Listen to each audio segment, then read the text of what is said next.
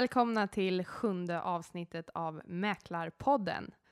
I de senaste två avsnitten så har vi pratat om något så roligt som bästa mäklardialekten och hur det är att vara ung och kontorsägare. Så mycket matnyttigt tycker jag, men också väldigt roliga och skojiga samtal. Och nu är det dags att lämna den svenska marknaden och gå över till utlandsmarknaden. Hur är det exempelvis att arbeta i USA kontra Sverige? Och hur skiljer sig arbetet som mäklare i Sypen i jämförelse med Sverige? Då kör vi!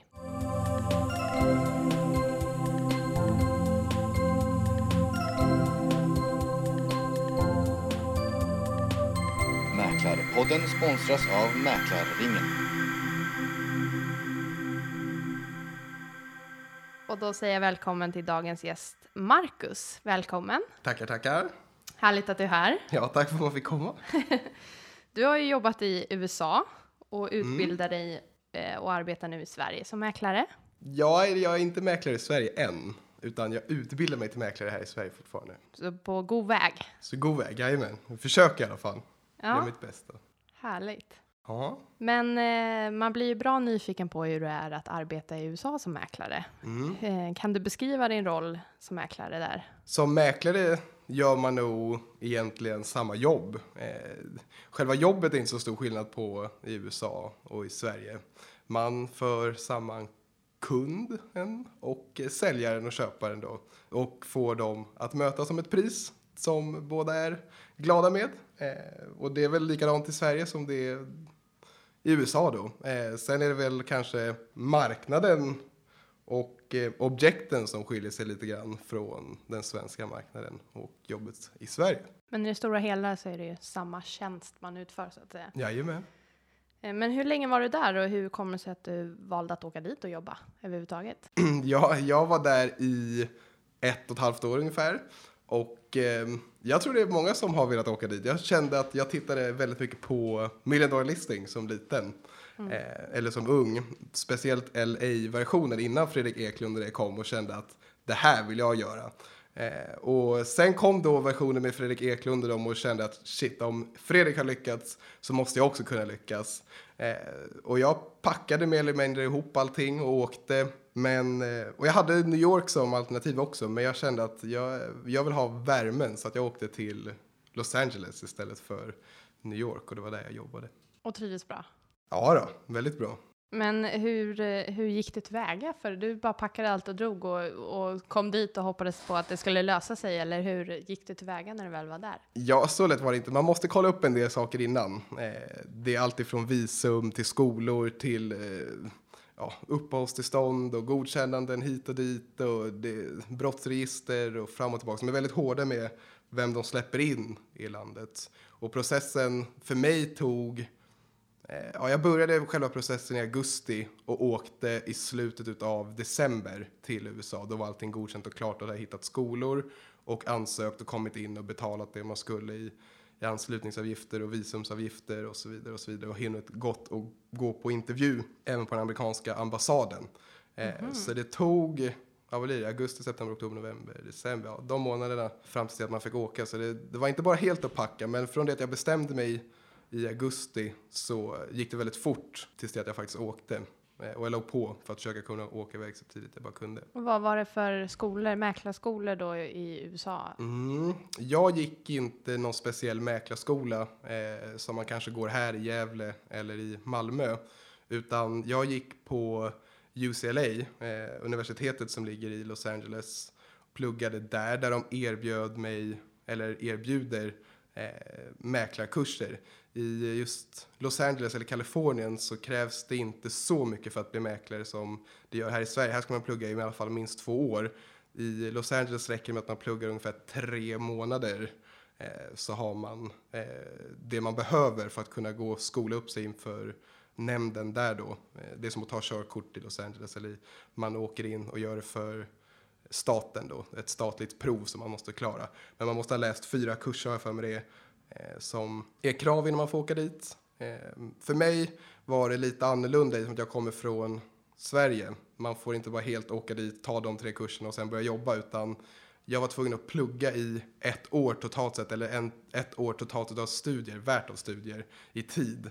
Eh, och det är ett antal kurser, jag kommer inte exakt ihåg hur många kurser det blev, men jag kan tänka mig att det är väl en tiotal kurser i alla fall som jag läste.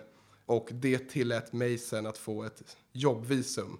Och det var det jag behövde göra för att kunna få jobba sen eh, med just det jag ville då, mäklare. Men själva kurserna för att bara bli mäklare är fyra stycken obligatoriska som man måste ta. Och sen ja, är alla kurser utöver det bra. Men jag läste bara fyra stycken kurser innan jag började som var just om fastighet. Sen läste jag lite affärskurser och sånt också. Som jag kände att jag behövde nytta utav. Hur, eh, hur får man reda på vilka kurser det är man måste ta? Tar man hjälp av skolan eller mäklarföretag eller eh, googlar man bara fram allt man behöver? Jag fick hjälp ifrån Sverige. Jag anslöt mig till de här. Det finns olika företag som hjälper studenter att åka utomlands.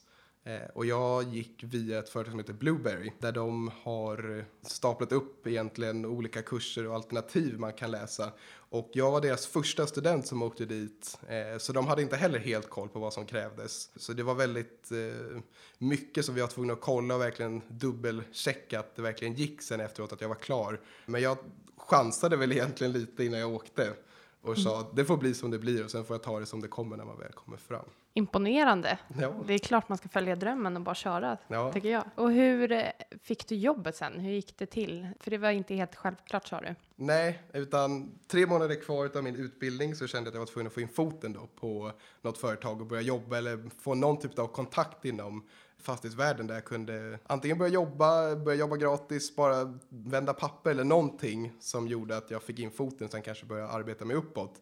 Men först sökte jag mig till en av killarna som jobbade på, eller var med i showen på Million Dollar Listing i Los Angeles, Josh Flagg, som jag träffade. Eh, och han var villig att anställa mig. Jag gick på intervju och sa att eh, jag var perfekt för jobbet. Men jag fick tyvärr inte jobbet för att jag inte hade min licens just då.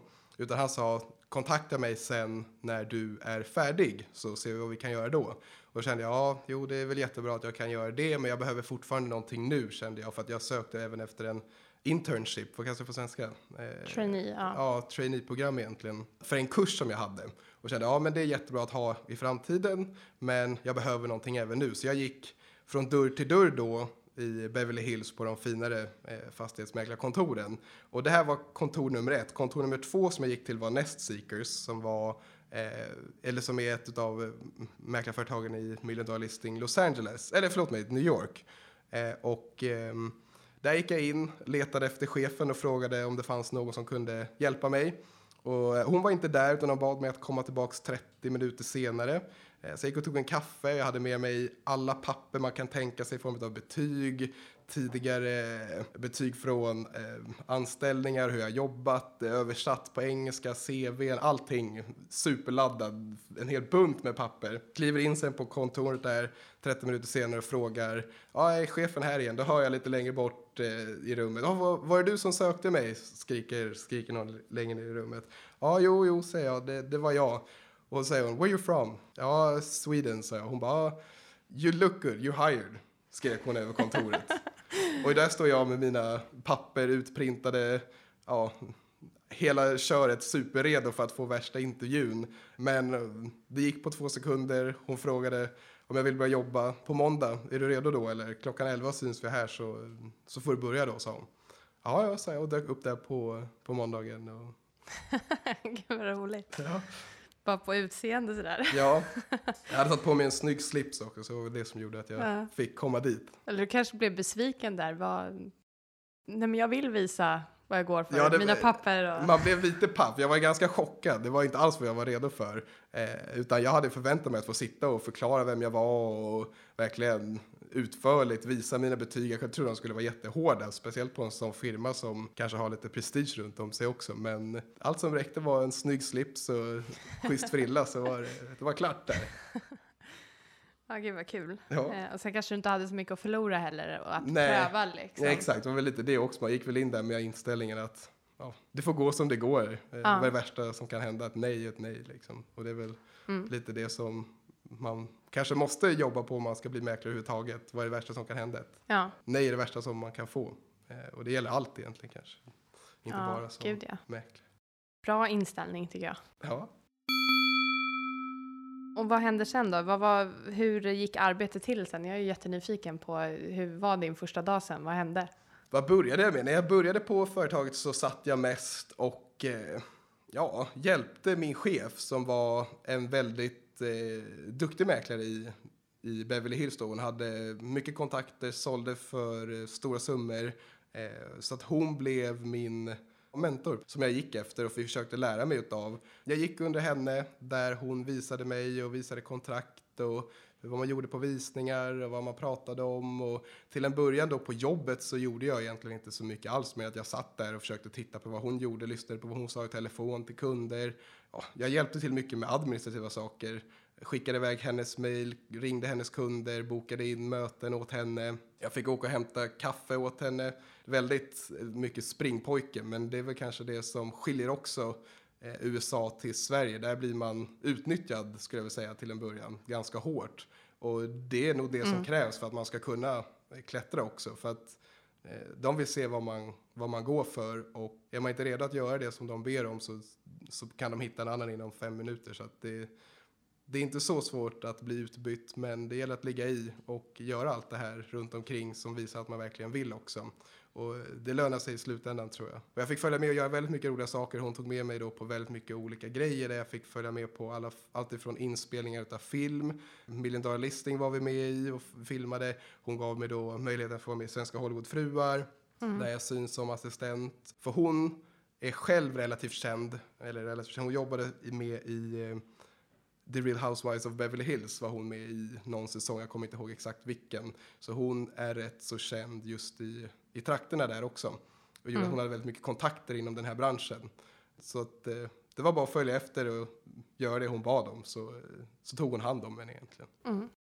Och njuta på vägen, ha kul och, men Ja. samtidigt som du säger kavla upp armarna och Ja, jobba hårt också. Och det, det var alltid från en dag kunde hon be, kan du åka och hämta mina barn på skolan liksom? Så var det bara, okej, jag, jag fixar det. Och så fick man låna hennes Porsche. Hur ser de så- ut? Vad heter de? Ja, det är lite så var det. Man fick låna hennes Porsche, så fick man åka ner till Santa Monica och så hämtade man barnen. Och där stod man och pratade med Ben Afflecks fru eh, på skoldagis där. Och vilken hon också känner, nu kommer jag inte ihåg vad hon heter bara för det. Jennifer Garner. Ja, så heter hon exakt. Där stod man och snackade med henne på, eh, på dagis.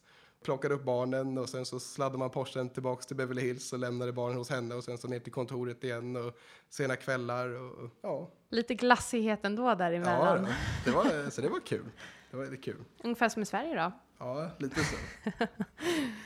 Var det det bästa med att vara där och arbeta? Just eh, det här lite bonusen man fick emellan eller, eller att lära sig yrket? Eller vad var bästa med att jobba där? Det bästa med att jobba tror jag i, i Los Angeles överhuvudtaget är väl vädret. Alltså det spelar ingen Ja. roll vad man tittar på. Det- Alltså hur man än vrider och vänder på saker så är vädret en stor faktor i eh, Los Angeles ska jag säga. För att det är soligt och varmt, folk är glada, eh, det är väldigt lite negativitet i eh, USA överlag tycker jag. Och det gjorde väl att man är alltid glad, man träffar på positiva personer, Ja, jobbet blir helt enkelt roligare och lättare när man också är glad och det är soligt och man kan en eftermiddag när man fick man lite ledig tid och kunde man gå ut och sola.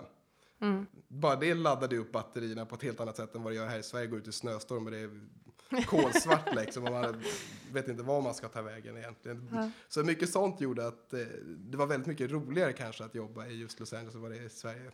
Mm. Och då undrar man ju genast, varför åkte du hem? Varför åkte jag hem? Det finns faktiskt fler faktorer som gjorde att jag åkte hem. Eh, En faktor var visum, är ju det som är det knepiga i hela USA.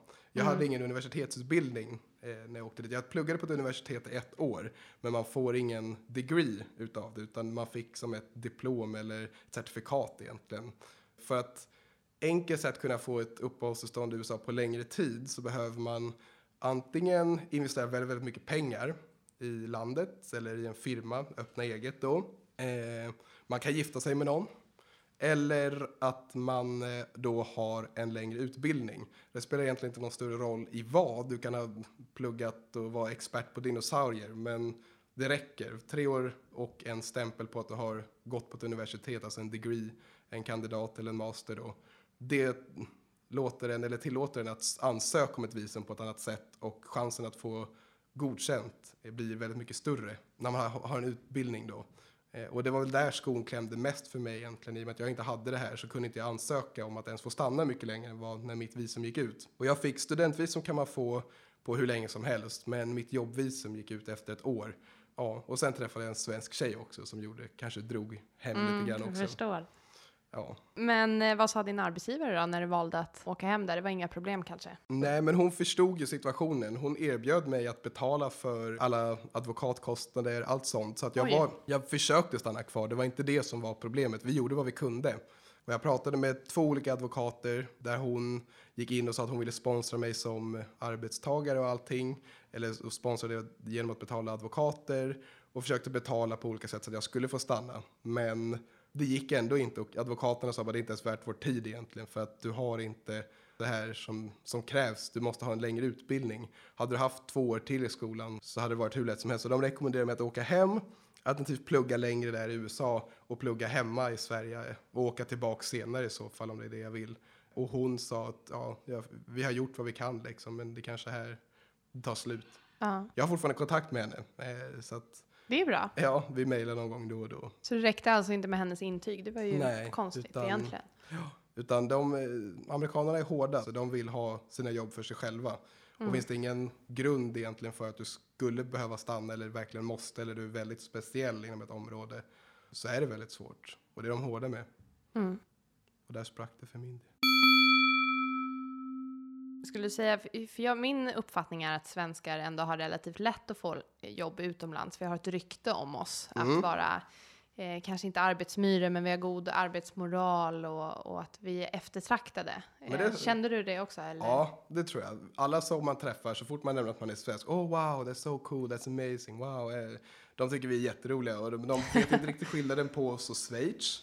Eh och de tror att det är isbjörnar på våra gator och de är ganska... Eh, ja, de har inte riktigt helt koll på vad Sverige egentligen är. Men jag skulle säga att jag fick väldigt många fördelar bara att, utav att nämna att jag var svensk. Ehm, man kom in på ställen, det var alltifrån ja, klubbar, restauranger, ja, sådana saker genom att hänvisa till att man var svensk, man jobbade med det här och bla bla bla och så vidare. Som, ja men shit, då måste vi släppa in det här eller då får du göra det. Och, de blev helt öppna på ett helt annat sätt. Vi, vi har ju pratat ganska mycket om vad som har varit bra. Ja. Eh, och man blir väldigt sugen på att åka dit Ja, när man pratar om det. Men vad var mindre bra att jobba där? det jag ska säga är dåligt i USA, det är att de ligger väldigt efter i mycket saker. Det är lite stenåldern över hur mycket saker hanteras. Allt ifrån datasystem, eh, hur post hanteras, hur, hur samtal är, det bryts hela tiden, det är dåligt internet, man typ faxar och sånt fortfarande, man får betalt med en check. Uh, Så det är väldigt old school allting och det tar tid så fort man har, har saker att göra som är inom staten eller statligt ägda saker. Allting tar väldigt lång tid. Bara licensen jag skulle få, min eh, mäklarlicens, från det att jag klarade det här sko- provet som man skulle göra och fick licensen i handen, det tog jag för mig tre eller fyra månader. I Sverige hade en sån sak tagit en, en vecka kanske, om ens det. Och då hade man fått ett papper däremellan som tillåter en att göra det som man då har skolat upp sig för under tiden tills det att man får en licens i form av ett körkort eller vad det nu kan vara. Och sådana saker var väl lite jobbigt och frustrerande i USA tycker jag att det är väldigt segt på många sätt. Och själva arbetsuppgifterna då? Arbetsuppgifterna är väl väldigt lika. Eh, det skiljer sig inte så mycket från Sverige och USA. Själva jobbet är väldigt lika också. Man, man ska träffa kunder och förmedla ett hus. Eh, det finns inte så mycket olika sätt man kan göra det på. Sen man har visningar och man går runt och visar, tar kontakt med banken, har inspektioner och sen är det klart om man, någon önskar kanske en reduction i, i pris, alltså Avdrag? rabatt. Ja. För Taket måste fixas eller det är mögel någonstans och så vill de ha ett avdrag på det. Eh, ja, så att själva, själva jobbet är väldigt likt. Där, där ser jag ingen större skillnad på varken Sverige eller USA. Det är väldigt likt ska jag säga. Men Sverige har ju ganska höga krav på vissa delar. Det är energideklarationer och det är ja, flyttstädning, eh, banala saker som lös och fast egendom, eh, det ena med det tredje, eh, slutbesiktning. Var det samma hårda regler där också eller skiljer det sig på de bitarna? Energideklarationen har jag aldrig sett förrän jag kom till Sverige. Eh, men inspektioner och sånt gör man för att skydda sig själv snarare. I, eh, Skulle det visa sig sen att man säljer ett hus som inte har blivit inspekterat och man har inte nämnt det i något kontrakt och så visar det sig att huset trillar ihop eller det står på mark som är jordbävningsdrabbat eller det finns chans för jordbävningar då eh, blir man stämd så det bara smäller om det i slutändan. Om det är så att det visar sig att man har fel. Eh, eller mäklaren har gjort något fel. Så att där gör man alla de här säkerhetsåtgärderna för att skydda sin, sin egna tillvaro egentligen. Eh, och inte åka på en stämningssumma på ett par miljoner liksom. Det, det är jätteroligt. Var du med om, eller fick du vara, var bredvid något sånt case eller var med om det själv kanske? Nej, Nej. Nej jag, kanske var därför jag åkte hem så fort. Nej, jag var, Nej. Nej, jag, jag eh, var inte med om något sånt, utan eh, man lägger pengar på det som krävs liksom, och har duktiga folk runt omkring sig som gör det de ska. Så att, eh, det slapp vi faktiskt. Och det hade inte varit så bra för märket heller, för sånt där blir väldigt stort i USA och trippas upp i media, och speciellt om det är kändare folk eller de större eh, mäklarna som gör de här felen. Mm. Det är inte alls bra för, för branding och marketing och allt vad det kan vara. Så att, Mm. Ja, intressant. ja. Eh, hur gick det med översättningen då, av facktermer och sånt där? Det var faktiskt inte så svårt. Eh, jag trodde det skulle vara mer problem. Just nu så finns, är det så att man sitter och skriver mejl och så kommer man inte på något ord, då är det bara att googla liksom.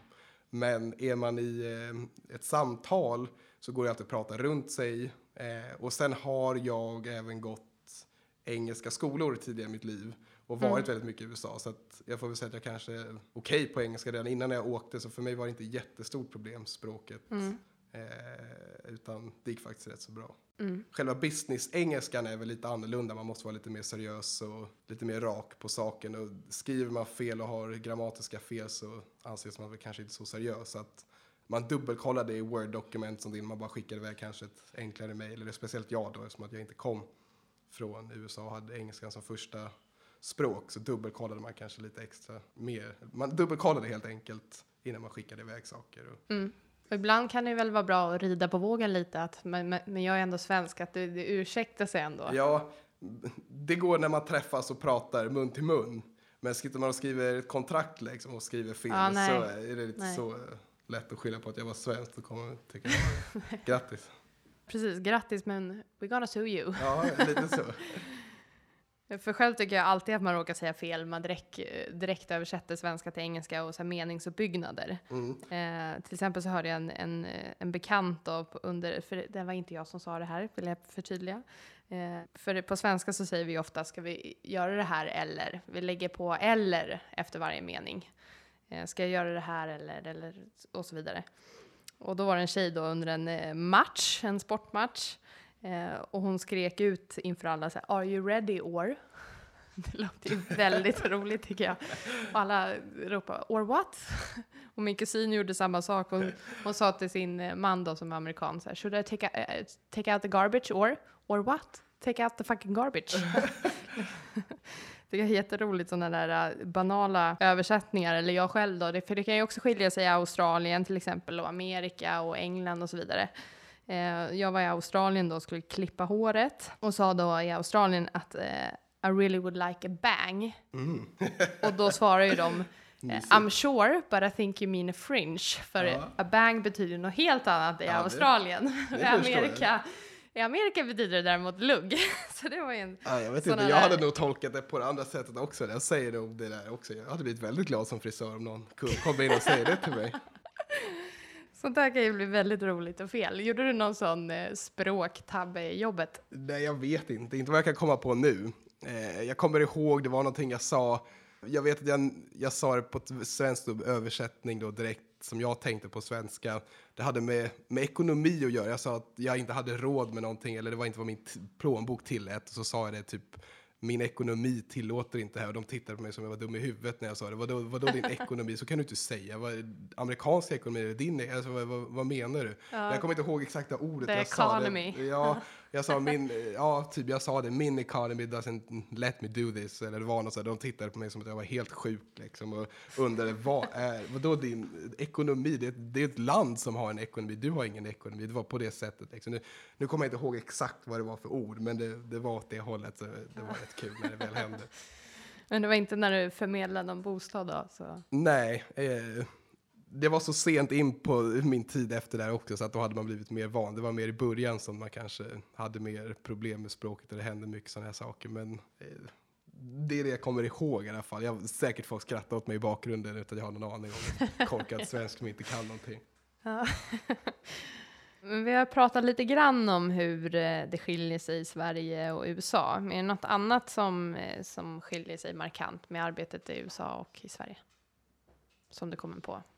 Ja, objekten som man tittade på var väl ganska stor skillnad på eh, hur, hur det var i USA. Eller USA blir väldigt stort, men just där jag LA, jobbade, ja. Beverly Hills, där var, jag, var mitt område. Beverly Hills, Bel Air och eh, Hollywood. Det var the golden triangle som man sa. Det var där vi rörde oss mest. Vi jobbade lite grann i Malibu och Santa Monica också. Men det var i de områden och de områdena vi var. Och eh, vi var väldigt sällan inne i någonting för under 3-4 miljoner dollar. Så det är en 30 miljoner kronor ungefär om man drar rakt av som dollarn står idag. För 30 miljoner kronor så får man rätt mycket hus. Eh, Ja. I alla fall i Sverige. Mm. Där var 30 miljoner för ett hus i Hollywood Hills. Det var det beror lite på vilket område. Man kunde få väldigt mycket hus och man kunde få väldigt lite hus för de pengarna. Så att det var väl just objekten då som kanske skiljer sig mest från hur det var i Sverige och eh, hur jag hade det där. Mm. Ehm, sen var väl även våra kunder kanske lite mer speciella. Det var, vi jobbade med väldigt mycket kändisar eh, och ja, vi hjälpte Charlie Sheens fru att hitta eh, hus. Jag träffade honom. Jag, typ det här sättet när man stod och pratade med Ben Afflecks fru, vad heter hon, Jennifer Gardner, på, Ja. eh, på dagis där. Och, ja, man, eh, jag var ute och festade med Miley Cyrus och sådana där saker som var kanske lite annorlunda från hur det är Som är vad det här är. Ja, så, så den delen var väl det som var väldigt annorlunda. Men Ja. sen själva jobbet och vad det innebär är väl ganska likt som hur i Sverige. Ja, för det var min nästa fråga om det var någon skillnad på, på kunderna. Mm. Eh, och om man bortser från kändisarna, var det, var det någon stor skillnad i övrigt? Ja, det var ju för sig ett annat typ av klientel ni, ni förmedlade när Mm. man tänker på storleken på bostäderna. Men jag tänker på hur man ser på mäklarna. Skilde, skilde det sig? Ja, oh ja. Där har vi, det var ju det som gjorde att man ville åka dit. Där var det ju glassigt lite grann att vara mäklare. Man skulle, man skulle visa att det gick bra. Man skulle ha en stor Rolex i guld, man skulle köra en Porsche, man skulle ha de hetaste grejerna. Man, sk- man skulle vara uppdaterad. Mm. Och det, det, var, det var bra att kom, kom du i en Ferrari liksom, eller med chaufför till en visning. Det var, det var, då tänkte folk att shit, den här killen han vet vad han gör. Det här ska vi sälja med i framtiden. Och folk hyrde in sig på sådana här saker för att det skulle se ut som det gick bättre vad det gjorde. Och, ja, mycket sånt. Och i Sverige är det väl helt tvärtom. Kommer med en bil här i Sverige så förlorar man snarare uppdraget för att det går för bra för en tycker folk. Så att Mm. det var väl det som var lite häftigt, att man fick uppleva en lite annorlunda cirkus runt omkring mm, själva affärerna också. Mm, kul. Men hade de, eh, såg de upp till mäklarna, kunderna? Det var, de litar på en fullt ut eller ställde de Mm. mycket krav? Eller hur var liksom relationerna? Ja, de ställer rätt mycket krav, det gör de. Speciellt de som har mer pengar. I USA så spekulerar man i branschen lite mer än vad man gör i Sverige. Mm. Och man, eh, man köper många gånger hus och bygger upp någonting som man aldrig flyttar in i ens, utan man bara bygger och säljer direkt. Eller man köper marken och sitter på den för att bara om några månader eller ett år kanske senare sälja den för ett högre pris då. I och med att det är så mycket pengar man pratar om, alltså det börjar från 30 miljoner uppåt, speciellt på de finare sakerna, så är det folk som köper har ju krav. Köper man något för 30 miljoner och vill göra en 5% så är det rätt mycket pengar man pratar om och då har man väl rätt kanske att sätta en del krav på att det ska gå åt rätt håll i alla fall. Att man siktar på rätt saker och köper rätt objekt och fixar till och inte lägger för mycket pengar eller för lite pengar och ska få bästa möjliga outcome från det hela, från det man sätter in. Och då kanske det krävs att man gör det där extra hela tiden som mäklare. Ja, precis. Och kom man på visning så hade man med sig vatten till folk, man hade med sig i bilen, man bjöd på middagar. Det var väldigt mycket middagar och luncher man gick på. Till skillnad, hade man möte med kunden eller intag om man ska kalla det för det, så, så hade man lunch. Och då gick man på Beverly Hills, en finare restaurang och drack vin och champagne. Det var så man lockade över dem egentligen. Och så satt Ja. man där och snackade skit egentligen i en, en timme eller någonting och försökte få dem att förstå varför de skulle sälja med just mig. Eh, Så man bygger väldigt mycket personliga band där, till skillnad från i Sverige. Det blir lite mer ytligt här och man har kanske inte så jättemycket kontakt just efter man är färdig eller när man är klar med affären så pratar man kanske inte så mycket med mäklaren förrän det är dags att sälja igen om man var nöjd. Där kunde man helt plötsligt gå på middagar eller eh, röda mattan för att man var man kände någon, någon filmstjärna eller någon director eller ja, olika så. Så att man uppehåller kontakten på ett helt annorlunda sätt där också. Mm. Och jobbade väldigt mycket med det också. Häftigt. Men känner du att eh, Sverige är på väg åt det hållet eller att vi kanske vill åt det hållet eller vad tror du? Ja, jag vet inte. Sverige är Sverige. Ja. Allt ska vara lite lagom. Det är väl förtjusningen med Sverige också. Att jag gillar det på ett sätt. Men jag tycker att vi börjar se mer och mer amerikanska eh, Inslag. ja, Mm. inslag i hur fastighetsbranschen ser ut här. Och eh, det gillar jag. Mm. Det gillar jag. Mm. jag har en fördel där kanske. Så du känner inte att du har eh, bytt ner dig nu när du kommer hem till Sverige? Att, att det är, är det lika stor utmaning det? Det, utmaningen är densamma. Eh, och det, jobbet är detsamma. Och det är det man lever för. Sen spelar det inte så stor roll om det är på andra sidan jorden i Los Angeles eller om det är här. Eh, Mm. Det är själva känslan att förmedla som är, som är det roliga tror jag. Och det är det man brinner för. Mm. Kul. Är det något Sverige kan ta, eh, dra inspiration av USA? Förutom att vi ska våga vara lite extravaganta kanske? Eller? Ska vi det? Säga ja till mer saker, inte vara så negativa. Man, Ja. man tar vara på eh, tillfälligheter som erbjuds. Eh, ringer någon och säger att eh, du kan få så här mycket pengar för en eh, lägenhet eller man har en köpare eller så, så kanske det kan vara värt att titta på att sälja. Marknaden kan ändras och man kanske ska lyssna mer på mäklaren idag vad man kanske gör. Ja, det är väl lite sådana saker som man kanske ska Våga röra på sig mer, Ja. med andra ord. Precis. Om man vill tjäna pengar, det är väl det. Men sen trivs man i ett hus så ska man väl absolut bo kvar. Det är det. Men det finns pengar att tjäna för de flesta. Och eh, man kan byta upp sig, man kan byta ner sig. Och, Tvärtom då? Om, är det något USA kan dra lärdom av Sverige? oh ja, hur våra system funkar. Ja. Som jag nämnde tidigare, hur segt allting kan vara. De skulle definitivt kunna behöva lite mer lektioner, eller om man ska kalla det för det, hur, eh, hur svenskarna arbetar och hur effektiva vi faktiskt är med mycket saker. Som de inte är i USA och lägger alldeles för mycket tid på onödiga saker som man inte ens behöver. För att det här i Sverige tar det tre sekunder medan i USA tar det tre dagar att göra samma sak. Så att, ja, där, där har de att lära. Känner du någon annan svensk kompis som har gjort samma resa som du? Eller åkt till USA och jobbat som mäklare? Nej, jag har fått frågan från ett antal människor hur man ska göra för de vill göra samma sak. Men jag känner ingen än så länge som faktiskt har vågat åka ner och göra samma sak. För när man förklarar hur hårt det är med system och eh, mycket sådana saker, hur, hur staten fungerar och det är en osäkerhet. Alltså det är, folk ser väl då istället kanske som att man kastar pengar i sjön när man åker, för det är dyrt att åka. Mm. Eh, Det är dyrt att underhålla och leva. Skulle man inte få något jobb och sånt så blir det ännu svårare att överleva. Mm. Eh, och när man nämner det här för folk så blir folk rädda istället och säger nej men då, då kanske inte jag åker istället. De är inte väga, villiga att satsa. Men jag kände att även om man tar CSN-lån och sånt så är det, det är en erfarenhet som, som inte går att jämföra med något man kan göra i Sverige. Det var för mig värt varenda krona. Och få se och uppleva det jag gjorde ändå.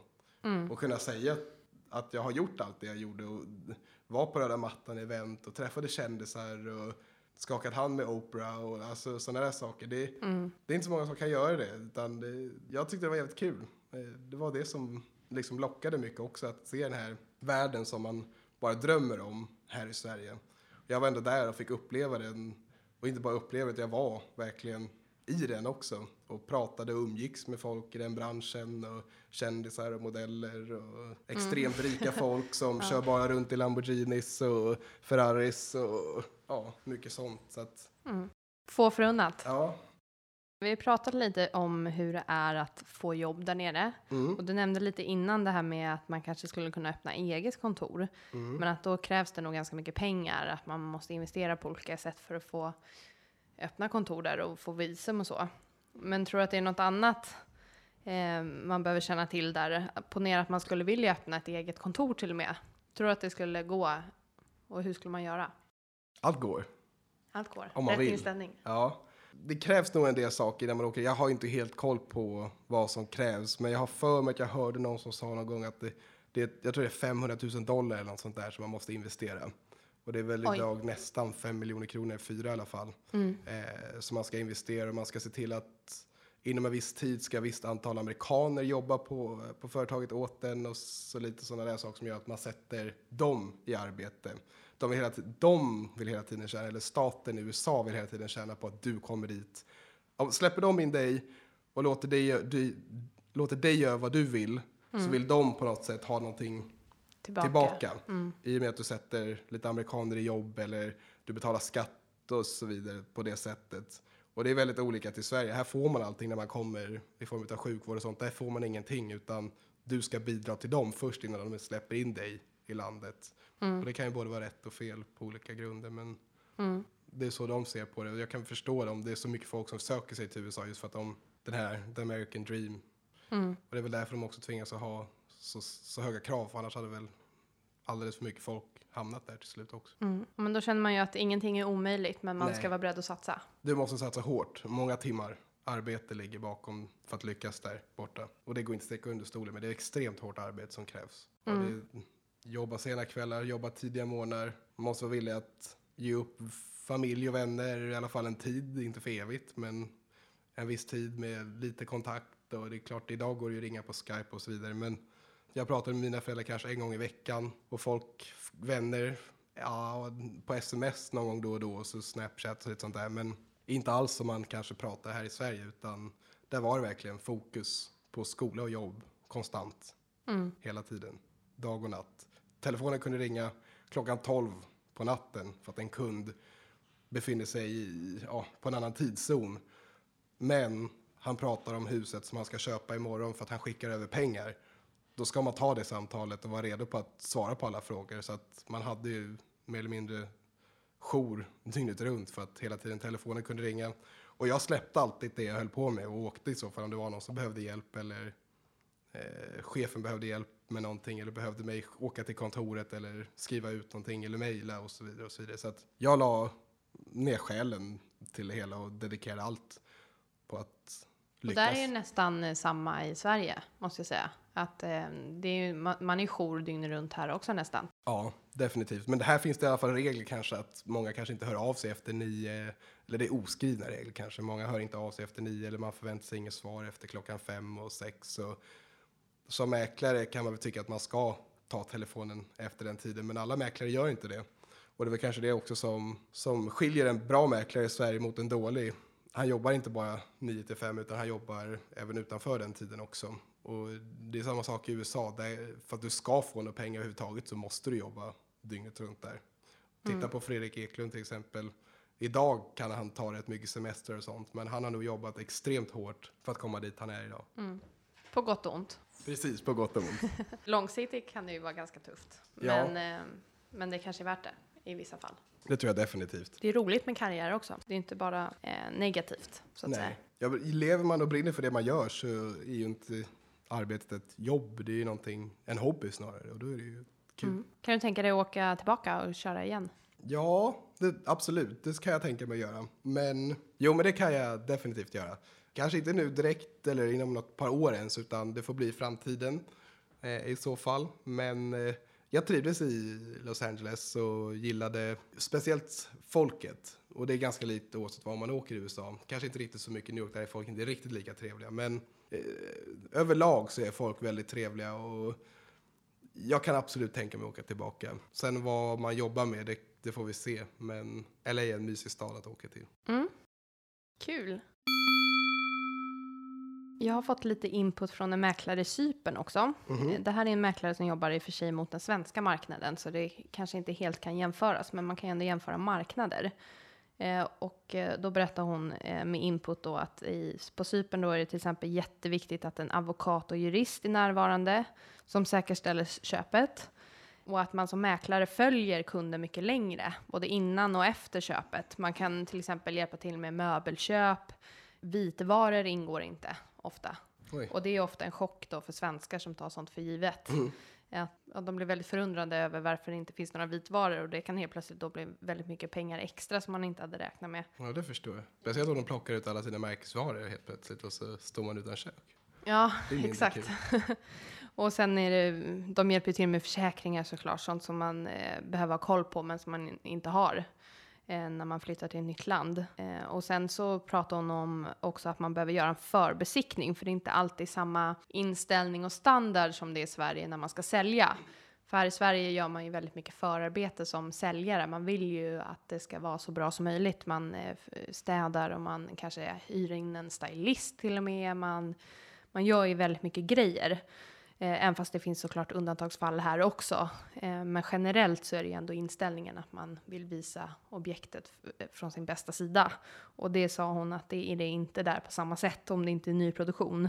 Utan eh, man kan komma lite till vad som helst och då är det jätteviktigt att göra en förbesiktning. Eh, och också så har de inställningen att det kan vara mycket som är fel om man pratar om mögel och, och så vidare. Eh, men att de inte vill åtgärda det inför försäljningen utan de säger att de åtgärdar det om de vill köpa. Okej. Och det är ju också väldigt främmande, främmande för en svensk till exempel, för man vill ju att det ska vara åtgärdat innan och garantera att man köper ju ingenting och chansar på att det ska Vad åtgärdas. Och vitvarorna ingår inte vid nyproduktion heller. Oj. Kan du känna igen dig av några av de här punkterna i USA eller är det helt främmande? Nja, i USA så, så ingår det mesta. det, ja, jag hade nog aldrig varit med om att det var någonting som inte ingick. Självklart går det kanske att avtala bort vissa saker, men jag skulle säga att jag, reglerna där, jag håller på att läsa då till mäklare också, vi håller på att gå igenom då just nu vad som ingår i köp och så fastighetsrätt. Det är väldigt likt svensk lag gentemot amerikansk lag, vad som ska följa med och hur man definierar vad som ska följa med och inte. Och I USA kunde man också säga att allting egentligen som är svårt att plocka bort eller som är fastskruvat är det som stannar kvar egentligen också. Till och med kanske lite med, man tyckte att kristallkronor och lampor och sånt skulle sitta kvar mer där borta än vad man gör här. oj. Här förväntar man sig nog inte att kristallkronan följer med. Medan USA satte kristallkronan när man var där och tittade så, så antog man att den ändå skulle sitta kvar när, den, när man flyttade ut. Och avtalar man inte bort den i kontraktet så, så skulle den följa med snarare. Och det är väl det som är, så att där, där var ju det mesta med egentligen i, i huset. Däremot möbler och sånt var ju inte någonting. Men det är något, mycket vi gjorde var styling. Jobbade väldigt, väldigt mycket med det. Aldrig tomma hus. Det var nästan ett no-no förbjudet att skicka ut någonting som var tomt. Och inför visningar och sånt, var det utan är tomt eller ingen bodde där eller hade flyttat ut, så såg man till att antingen fick firman sponsra då den här stylingen, eller så gjorde säljaren själv det. Men att ha, ha det stylat, det var, det var nästan ett måste egentligen inför nästan varje, varje försäljning. Och speciellt de här prisklasserna så valde man att styla upp det för att du får ut mer pengar av det i slutändan om det såg schysst och fräscht ut. För att amerikanerna är ganska så dåliga på att se vad man kan göra med saker. De har väldigt dålig fantasi. Och de är väldigt lata så de orkar inte riktigt tänka sig hur det kan komma att se ut. Därför hjälpte man dem lite grann på traven med att styla upp det så att man förstod att så här fint kan det bli. Eh, Du kan till och med köpa det som det står just nu, men då får du lägga till lite extra pengar. Men det är så här det kan bli om du, om du köper det här huset. Och då var man villig helt plötsligt att betala lite till också. Och man lockade mycket mer folk till, till visningarna genom att ha det stylat också. Intressant. Jag, jag tycker ju att det börjar bli mer vanligt med styling här i Sverige. Mm. Eh, mer eller mindre. Och kanske, kanske i mindre skala då, men ändå att man jobbar mycket med det. Men också att det samtidigt kan vara bra med tomma objekt. Mm. För folk får en egen uppfattning om hur man kan renovera och, och, och speciellt då kanske renoveringsobjekt kan jag tänka mig. Ja. Eller? Håller du med? Ja, det kan jag hålla med om. Men det är för att vi förstår nog eh, lite mer. Vi är vana att göra saker själva också på ett annat sätt. I USA gör man väldigt lite själv då som sagt och man vill gärna ha någon som gör allting åt den. Och därför tänker man inte heller kanske det steget som man gör här i Sverige att här kan jag sätta en soffa eller om jag river den här väggen så får jag så ser det lite större ut eller eh, sätter jag in en ett större fönster här så får jag mer ljus och då kommer det se bättre ut när jag sätter in en takkrona och så vidare. Och så vidare. Utan amerikaner tänker att här var ett litet fönster. Andra stället tittar på var ett stort fönster. Ja, då, då väger det med stora fönstret upp. Så att då man måste hela tiden visa eller på något sätt få dem att förstå hur det kan bli. Antingen så gör man då en dataanimation på det hela, hur det kan se ut om man renoverar upp dem. Det är ett väldigt ruckel. Eh, alternativt att de tittar i, i, i tänket att man river allt med marken och bygger precis som de själva vill. Det är inte alls ovanligt, speciellt inte i de trakterna ett hus stått längre än 10-20 år där. Då var det liksom antingen så rev man ner det helt och jämnade med marken eller så gjorde man verkligen en super, super reno, renovering på det hela. Inte att man kanske bytte ut något golv här där som man gör i Sverige utan det var major things. Alltså då, då rev man nästan alltid husen och byggde från början upp. Det är inte så här då, som, som här att man ser skärmen i att det är från 1900-talet tidigt. Ja, det skulle vara något speciella objekt, men så får man tänka på att deras land inte är så gammalt, så att de har inte så mycket historia bakom deras saker. Deras saker var, ska jag säga, var rätt dåligt byggt för länge sedan, så att det blev ofta skadat av termiter och sånt där som gjorde att det var lika bra att, att riva det med marken också, så byggde man upp det enligt ny standard. Då. Om man ser köp och säljmäklare är ju också vanligt då, till exempel Cypern och Spanien. Man har en mäklare för köp och en för sälj. Och att man spekulerar här i Sverige att vi kommer gå åt det hållet. Till exempel så vart det lite så under 90-talet när det var lite tuffare ekonomi så började man sakta bli en köpmäklare. Men inte på det sättet att man gav provision. Eh, tror du att vi är på väg åt det hållet? Och visst är det så i USA, man har ju köpmäklare där också. I USA var det nästan det enda sättet man jobbade på, med köp och säljmäklare. Man hade nästan aldrig direkt kontakt med, med kunden, om det, var, om det inte var ens egna kund. Då. Eh, men sen så fick man högre provisioner också, och som delades då på köpmäklaren och säljmäklaren. Och det var de två som förde kontakt mellan deras kunder och klienter och försökte förhandla fram någonting. Så man pratade aldrig, jag kunde aldrig prata med, med hans kund rakt av, utan jag pratade alltid med mäklaren som gick vidare och berättade till sin kund och så man var hela tiden mellanhanden. Och det tror jag man får en rätt bra uppfattning om man tittar på Million Listing, hur man ringer fram och tillbaka och säger du måste få din kund att eh, komma upp två miljoner kronor i priset eller vad det nu må vara, utan det här funkar inte. Det, riktigt så hårt kanske det inte riktigt var, men man pratade aldrig riktigt med deras kund. Och att det skulle börja i Sverige, jag vet inte, vi, på något sätt behövs det kanske inte riktigt på samma sätt här som det gör där. Det hade väl varit kul om det, det blev lite mer inspirerat åt det hållet tror jag. Jag tror man skulle få bättre koll på saker. Det skulle bli kännas säkrare för båda parter också. I och med att man har två ja, då, experter inom området egentligen, som man hoppas att mäklaren är som har koll på affären åt båda hållen då och hela tiden försöker jobba för kundens bästa. Hade jag en kund som ville köpa så försökte jag alltid göra allting jag kunde för att reducera priset åt honom. Medan hade jag en kund som, som skulle sälja, och då gjorde jag ju allt för att få ett så högt pris som möjligt. Så att jag tror att båda parter tjänar på att ha någon som jobbar för en. Eh, och det var ju det man jobbade hela dagarna med, att sänka och höja priset egentligen. Och försökte förhandla in saker så att min kund skulle bli så glad som möjligt, inte båda. Hade, I USA var det till och med så att hade man samma kund så hade man väldigt mycket ansvar över att det skulle behandlas lika på båda håll. Man fick inte avslöja saker och man, var väl, man fick vara väldigt försiktig med vad man gick in på, vad man inte sa till den ena vad man sa till den andra. För att skulle det komma fram att jag säger att ja, den här personen vill att sälja för det här priset så ni borde buda det här. Eller tipsade buda ungefär så här mycket. Då, då kunde man åka illa ut. Alltså det var också väldigt viktigt att man skötte det man skulle och var väldigt lika mycket åt båda hållen. Här i Sverige är det på det sättet. Jag är ju personen åt både säljaren och köparen. Jag är den som för ihop dem hela. Men om det, om det är det bästa för kunden, det vet jag inte. Utan det tror jag Nej, faktiskt för är bättre man mäklare i Sverige så är man ju ändå representant åt säljaren i första hand ju. Ja, precis. Men i slutändan så sitter du ändå där och förhandlar åt han som eh, köper också i kontraktskrivningar. Du försöker skriva av eller berätta att det här är värt så mycket och så vidare. Du jobbar på något sätt åt båda. Eh, även om det är lite mer till säljaren. Men hade man gjort som i, i USA då så hade kanske kunden i fråga tjänat mest på att man hade en mäklare som jobbar enbart åt honom och inget åt andra hållet. Och eh, var det så att den andra mäklaren missade saker i en genomgång som kunde drabba honom eller senare så att man kunde stämma dem på pengar. Då ville man gärna inte säga någonting utan då drog man upp det sen vid kontraktsskrivningen. att det här har ni helt missat. Att inspektera det här eller det var risk för det här. Vi vill ha 20 000 mindre i, i, eh, i försäljningspris för att det här har ni helt missat så det här får ni dra av liksom. Och, ja, på så sätt kunde man spara väldigt mycket pengar också åt sin kund om man var duktig då.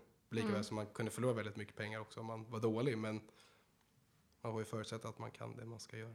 Ja, så det är på gott och ont måste man säga. Nu, Ja. Det är ju bra mycket mer service åt kunderna. Ja, precis. Framförallt att man som själv då när man ska köpa, man behöver inte vara lika påläst kanske om Nej, allt och Eh, Verkligen. inget. Du behöver knappt ens bry dig någonting. Du ska veta, jag vill ha den här pengen för mitt hus. Jag vill inte veta mycket mer förrän det är färdigt. Och då, då jobbar man då som mäklare för att få uppfylla hans krav. Mm. Och däremellan så gjorde han inte så mycket mer än att skriva på något papper här och var. För att man skulle få göra det man ville. Däremot så eh, tänker jag då det här med intag och hur man får kunder. Då blir Mm. ju sociala nätverk mycket viktigare Ja. i USA. Definitivt. För här kan ju kunder eh, eller potentiella köpare bli nästa säljare. Mm. Eller hur var det där? Var det svårare eller hur funkade det då med vi- kunderna?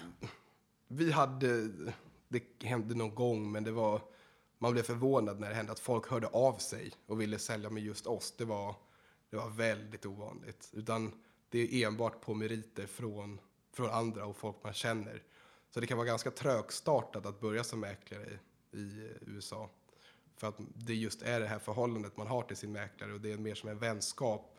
Även om det är en businessvänskap som kanske inte är riktigt lika trevlig som, som min bästa kompisen så, så är det ändå ett förhållande som man tror på och behandlar därefter och gärna jobbar i flera år. Så man, man är väldigt trogen sin mäklare. Det, det är kanske inte, I Sverige väljer man helt, helt nästan enbart idag efter vem som tar mest provision eller minst provision. Eh, vad, vad som är billigast för mig att göra. Man tänker inte så mycket att ja, men han som kanske är lite dyrare kanske har bättre kunder, han kanske kan jobba på priset åt mig så att jag får, ett, jag får mer pengar på. Han kanske tar lite mer av kakan men jag får även mer i slutändan också. Eh, Många tänker inte så, utan de tänker att ja, han, han tjänar bara pengar på det här, han vill bara åt pengar, vi måste få ner arvodet så långt vi kan. Men sen så är det det bästa för, för säljaren i slutändan.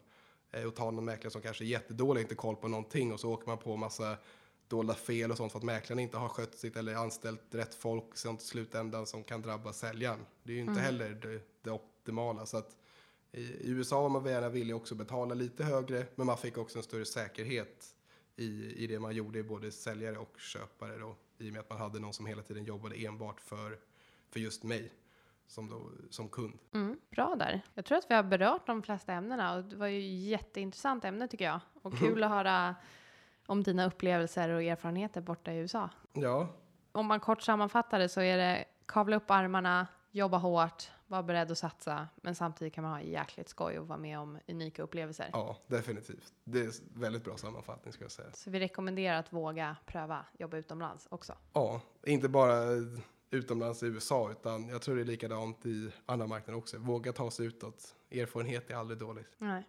Bra avslut. Ja, Härligt! Och det var faktiskt sjunde avsnittet av podden. Vi börjar komma en bit framåt där. Eh, väldigt eh, kul och gå gärna in eh, på vår Facebook-sida som vanligt och skriv en kommentar eller önskemål vad, vi, vad ni vill att vi ska prata om. Och gör verkligen det, tänk inte bara på det. Tack och hej! hej då!